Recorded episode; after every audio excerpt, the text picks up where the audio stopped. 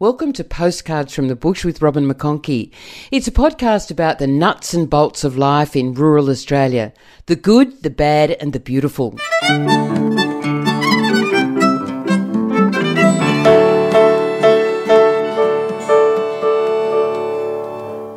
David Rugby Robinson was a proud old Geelong grammarian. His memories of the school during World War II are rich with stories about Principal James Darling, pumpkin pie and bacon, cadet training and sport. A farmer's son, David grew up in New South Wales. After a stint at King's School in Sydney, his father decided, in keeping with tradition, that David and his brother should head south and finish their secondary education at Geelong Grammar. David's father, Herbert Reginald Robinson, was a World War I veteran injured at Gallipoli. He hit it off straight away with the Geelong Grammar principal, James Darling, himself a veteran of the Great War. Dad took us down, my brother and I, down to Geelong Grammar. And of course, the history is there that the great uncle, who was one of the founders of Geelong Grammar, and the dean of, first dean of Melbourne, one of the family, each generation had been to Geelong so there was a bit of a history there. Dad took us down and we, we went down by train. Who was the headmaster then? Darling. He was headmaster for a long time and a very, very good one. When we got in to see Darling, of course, he saw Dad's return services badge on, on his thing and he said, Oh, where did you serve in the war? And dad told him and he said, Oh, you were right beside us. You were the fellows that used to pinch our horses. Of course, they fought the war again for another, you know, yeah. 10 minutes or a quarter of an hour or a bit more, I think. I always remember Darling saying, Yes, he said, we used to send a fellow down with two horses to drink, and he'd get down there, and he said there'd be a flaming Australian there, and he'd have six horses on each side, and he'd drink the trough out before our fellow could get it. you can just see it, can't you? Wasn't going to send a fellow down with two horses, he sent him down with 12 horses, six on each side, and yeah, you know. Did you like Geelong Grammar? Was it good to you? I loved Geelong Grammar. Um, I went from being at Kingston and I think being quite a bit starved there. We got down to Geelong Grammar, and Geelong Grammar at that stage had its own dairy. It had its own, uh, must have been acres of pumpkins because we had pumpkin pie and they had their own piggery, and pumpkin pie and bacon was very strong on the menu most weeks, and uh, plenty of bread.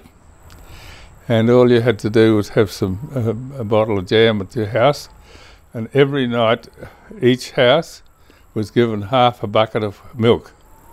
So every night you could go and have a, a milk drink and a piece of bread and jam if you wanted it. And did you work on the farm at Geelong Grammar?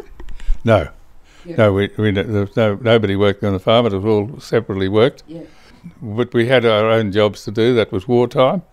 We all had to make our own beds. We had to clean the house. We had to do all those sort of things that, that uh, you know, they didn't do before the war. Cadets was fairly full on too, and we had had a, a CO that was fairly full on and making sure that we, we knew everything about it. In the finish, I, I was in charge of a tank attack gun which was a light light uh, uh, artillery gun, mm. and we had a couple of teams of fellows that were trained on that just in case we had to go to the war. So you were really being trained as potentially going to the war? Oh, absolutely. We're full on, and when we went on a bivouac towards the end of a term, it was sort of a, a week, and we went off and, and trained with the regular army, uh, and they had a a section down there where everybody was trained to drive trucks and that, and there'd be 20 or 30 trucks would come out and, and pick us all up and, and take us on the bivouac. And then they, the trucks would be organised to, to pick us up and take us places. It was very, very full on. Target practice was full on too. Were you using live ammo? Oh, yeah. Yes, oh, yes. Oh, oh, always. In the grounds of Geelong Grammar? Yes, we had our own rifle range there, yeah. and uh, you know it was it was rifle practice was, was the real thing. There was no mucking around. They had cadet uh, officers training camps in the in the uh, in the holidays, and, and, some of the boys went off and became officers and cadet officers. And I got my call up papers uh, towards the end of 1942. I think the family found them the other day. I'd sort of vivid them away somewhere. They found the, then the uh, call up to report for, for duty. Did you? No, no because uh, I realised I had to finish my term, right? Yep. And uh, so I had one term to go before I was called up, but I was notified that when I finished the term, I had to go to the call up office. And then I got another letter to say that uh, disregarded altogether because they stopped calling people up. Yeah. But uh, that's how full on it was. And uh, there was, you know, the uh, the Air Force was training at Avalon next door. Some nights we, we'd hardly get any sleep at all because they were training in uh, Avro Anson Oxford aircraft, which would lumber over the top of our house every three minutes, you know, all night long because they, they were training people to be bomber pilots, you see. Then we had a fellow that came there, a fellow called Piggy Taylor, and he was converting from bomber uh, bomber pilot to to uh, Spitfires, and his great friend was getting married in the chapel, so he thought he'd come over and do a barrel roll over the school. And it was just on. It was just towards the end of lunchtime, and he did a barrel roll and went straight into the cliff and killed himself. Really? Yeah. Yeah. Yeah, he just didn't allow enough room underneath to come out. And he either would have, if he hadn't gone into the cliff, he'd have gone into the junior school. So he, he went into the cliff. Well, that was pretty sh- much of a shock to all of you. Bring you back to reality. Oh, a terrible shock. And, uh, you know, we were all out on the oval watching him because he'd done a couple of runs over the school and here he was in a brand new Spitty. and, and of course, they assembled the Spitties at Geelong in those days. Yeah. They used to come out in boxes and be delivered to Geelong. And the International Harvester place there was where they assembled them. And they had a little airport air strip there. And when they, they used to assemble about three a week, and towards the end of the week we'd all be watching and they'd take off. And one would take off and circle, another would take off and circle until there were three of them. And they'd all then head north in a, a, three, three spitties all together going. David, you must have made a lot of mates there at Geelong Grammar. Yes, I did. I think, yes, a, a lot of mates at Geelong Grammar. I've caught up with a lot of them over the years. And uh, we had, I had some wonderful times at Geelong Grammar. I, uh, everybody sort of did things to help, not only help themselves, but help everybody else. And that's what it was all about. There was, there was no sort of shirking on anything. You, you did the very best for yourself and, and everybody else. It's a Christian school. It's a Church of England school. Was religion important at that school? Yes, it was. Yes. The services were, were very good and, and, and very positive. And, and, and James Darling was, was really wonderful in many other ways. He, What was so special about James Darling? I think he was just a very special man as far as education was concerned. And I do know that um, he was just about ready to crack when he had to read out the, names of those that were killed, right? And apparently the uh, president of the Geelong Grammar was there. He had a sort of inkling that Darling was buckling a bit. And he met, met him after a chapel service. and Darling said to him, I can't do this anymore. And he said, James, you've got to. You've got to do it. And that was one of the tough times. David Robinson, Geelong Grammar is a pretty special sort of place in my heart. My father went to school there and I actually taught there. You were talking about the fact that you met a lot of good people there. Who are some of the people you met there who are your, your schoolmates? Study passage we knew it in those days. It was Dick Cobden was our c- house captain, and there was Bill Ramsey, uh, Smith. Then there was uh, Dick Woolcott and myself. Another fellow called Andy Ramsey from the Western District, he was there. And a fellow called Michael Moore, who went into the diplomatic corps as well as when Dick did. Then we had the ones further down, Michael Davidson, who was school captain the next year. It was a very special place. I think that Michael Scriven was another one there. Uh, went on to do uh, terrific things, I think. What about sport at Geelong Grammar? You got into that too now that you had a bit of feed behind you. Yeah, well, eventually I was in the in the cricket eleven. I used to open the innings with a fellow called Bill Pankridge, who later was the librarian at, at Geelong Grammar for quite some years, and is no longer with us now. Then uh, I w- went on from there, and, and I managed to get into the football team. I think basically because I, I kicked a goal from the middle of the oval when we were playing a practice match, and the old coach reckoned that anybody can kick a goal from that that position has got to be in his team. So that was a good. I played at ruck for for, for Geelong Grammar with Bill Ramsey. Bill was the, the first uh, schoolboy to break the two minute 880 and in the Athlone. I was uh, managed to uh, break the record for the 120 yards hurdles. I never jumped a hurdle in my life until I went to Geelong Grammar, so that was sort of something uh, special for me. And then on the uh, mile medley in the, the house competition, uh, Bill Ramsey, who ran the 880, Dick Woolcott, who ran the 440, uh, Dick Cobden, who ran one of the 220s, and I did the first 220. And uh, I think because I'd been doing the the hurdles that I'd sort of improved my sprinting quite a bit, and I held held the school sprinter, the main sprinter of the school, uh, exactly in that uh, race, and we changed at the same time. I changed to Dick Cobden, and he went off on the next 220. And that afternoon, we not only broke the record for the school, but we broke the record for the combined schools by 12 seconds. And that record still stands. Do you remember your time? 12 seconds? I don't remember the time. Uh, it's been recorded as Cuthbertson House uh, having the record and it's never ever been broken. It uh, it went went on the metric things, and they hadn't broken it in 25 years.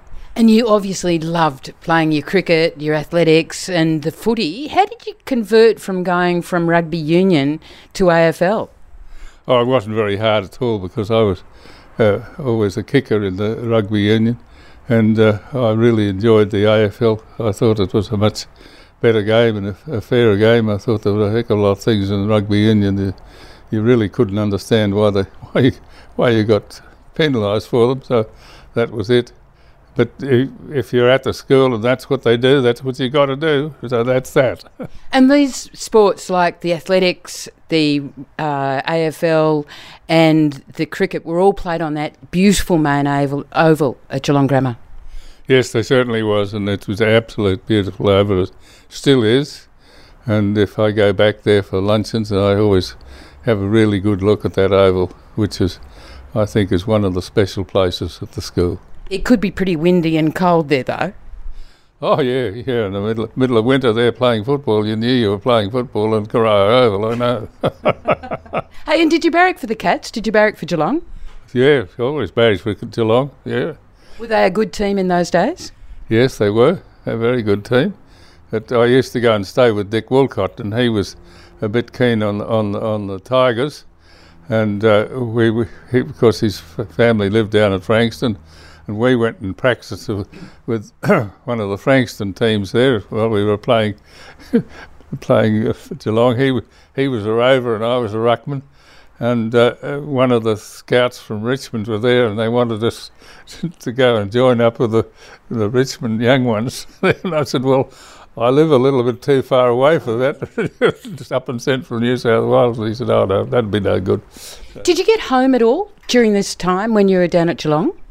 Not only didn't get home, but you never even talked on the telephone those days. you know, today when you see everybody talking on these iPhones and things. You know, I've, I've, well, my brother got appendicitis, and I was instructed to ring home or ring somebody to get in touch with my parents to get permission that he had be operated on. And that was a big, big deal. I had to go and get on the telephone and trunk line call, and, and, and of course I couldn't get my mother and father. They weren't there, so I realised that my mother was probably in town. So I got one of my friends in town and she was having a cup of tea with them. So I was able to get hold of her, able to put her onto the housemaster to say yes, it was all right for him to have the operation for appendicitis. Well, how were they coping back home uh, during the war? Very difficult, very difficult there. In, in wartime, uh, on the land, particularly around Dubbo, was extremely difficult. They couldn't get any people to help them, and I believe in those days even the, the, the bank staff were encouraged in the weekend to go out onto properties and help where they could, and this was how drastic and how how bad it was. And you know, Dubbo was had a military camp there with six thousand men in it, mm. and they're all all uh, uh, infantrymen training there and they used to go.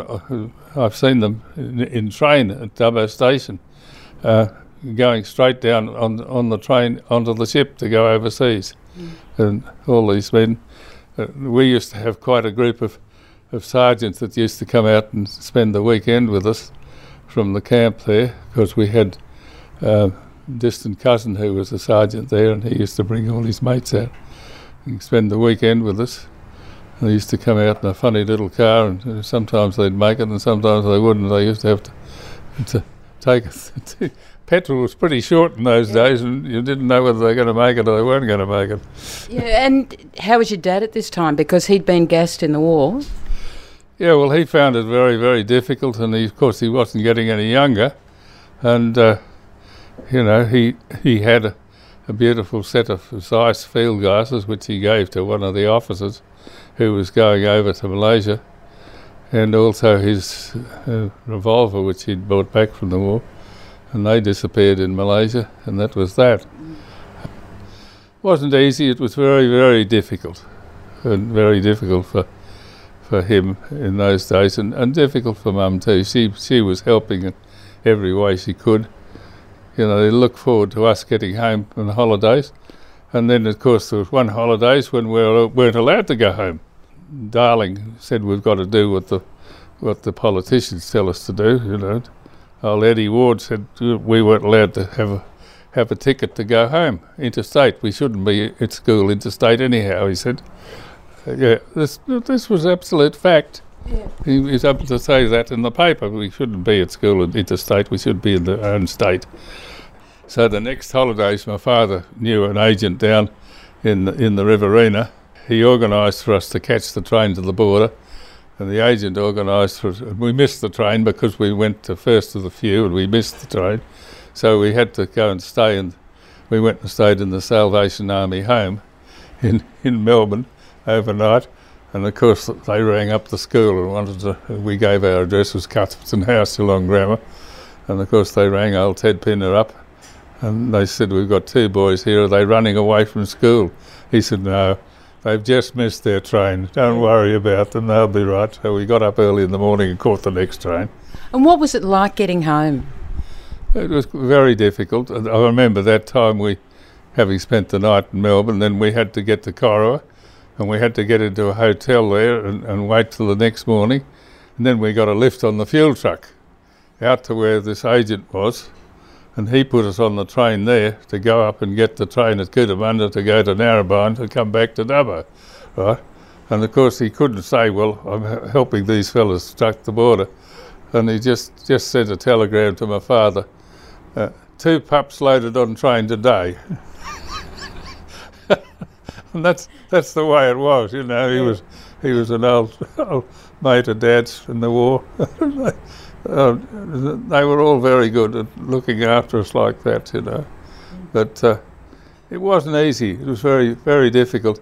And probably, you know, I remember we had to go down to uh, one trip. We went down to, to, on the holidays, and we had to catch the train to Narromine, which was only 21 miles, and then we got the the, the uh, motor train from from Narromine to Cootamundra but you had to spend a couple of hours in parks, which wasn't very easy. And then we got to Cootamundra and we had to get into a hotel. And we we went into the hotel and we said we were leaving at two o'clock in the morning. And the pu- public had said, All right, make sure you shut the door when you go out. so we, we went up to the station and got into the waiting room, which always had a fire in, in those days because it was pretty cold. and then we caught the the Melbourne Express to, to go to Albury, and and of course we'd race down to the Spirit of Progress and get get a couple of breakfast tickets, so we'd have breakfast on the train, and we thought we were absolutely. but we wouldn't get to school until five o'clock that night, or a bit after five, because uh, there was only the four o'clock train out of out of Spencer Street for, for Geelong that afternoon. There was nothing else, mm. and we just had to bide our time. You know, we, we got on the on the train and and away you went down there, and then the school bus took your bags down, but you had to walk the mile down the the school from the from the train station. Yeah, yeah, we had to walk the mile ourselves mm. at the end of that trip. So well, you're a tough lad. Oh, I think it toughened us all up. I really do. I think the war toughened us all up. I think we had to do things that we we wouldn't normally have done otherwise, and uh, and we had to smile while we we're doing it too. When did you finish school? I finished school in 1945, a week before the school closed down, right? And I was very glad I had, because the the young man that was a fellow called Harrison was very, his father was a general in the army, and he was looking forward to going into the army. And uh, the war had ended, and he went into the armory and committed suicide. So the school was in absolute lockdown for a couple of days, and uh, that was very, very sad because you know that was just stupid, really. I went home a week early, and my father desperately needed me at home and I remember Dad said, "Well, now you can catch the train up to Melbourne." And I booked you on a on Ansett ANA flight to Sydney, and you can catch the train that night to to come up home, and I'll meet you in the train. So this is this is wonderful. I had I flew Ansett ANA, and it took about two and a half hours to fly from Melbourne to Sydney uh, in those days. Where did you stop on the way? we didn't stop anywhere. It was a DC3 and it was fairly slow. And they served you a beautiful lunch while you were going there, too. I bet you kept the menu. no, no, I didn't think about those things in those days. I was very glad to have lunch. So, were you relieved to get home? Were you relieved to have finished school, or were you sad about leaving school? No, I think I, I realised I'd, I'd had a pretty good time at school and I was ready to go to work for my father and mother. And my father said, Right, oh, well, uh, you know, you're you're on a very good deal here. You're on 30 shillings a week and you keep. And you, it's, it's a pretty good deal. Yep. After leaving Geelong Grammar, David Rugby Robinson spent a life on the land, buying and selling properties, trading stock, and raising a family with his wife Jane. RIP David Rugby Robinson, 1927 to 2020. You've been listening to Postcards from the Bush with Robin McConkie. Subscribe on your favourite podcast app and leave me a review. Music was composed and presented by Luke Aidney.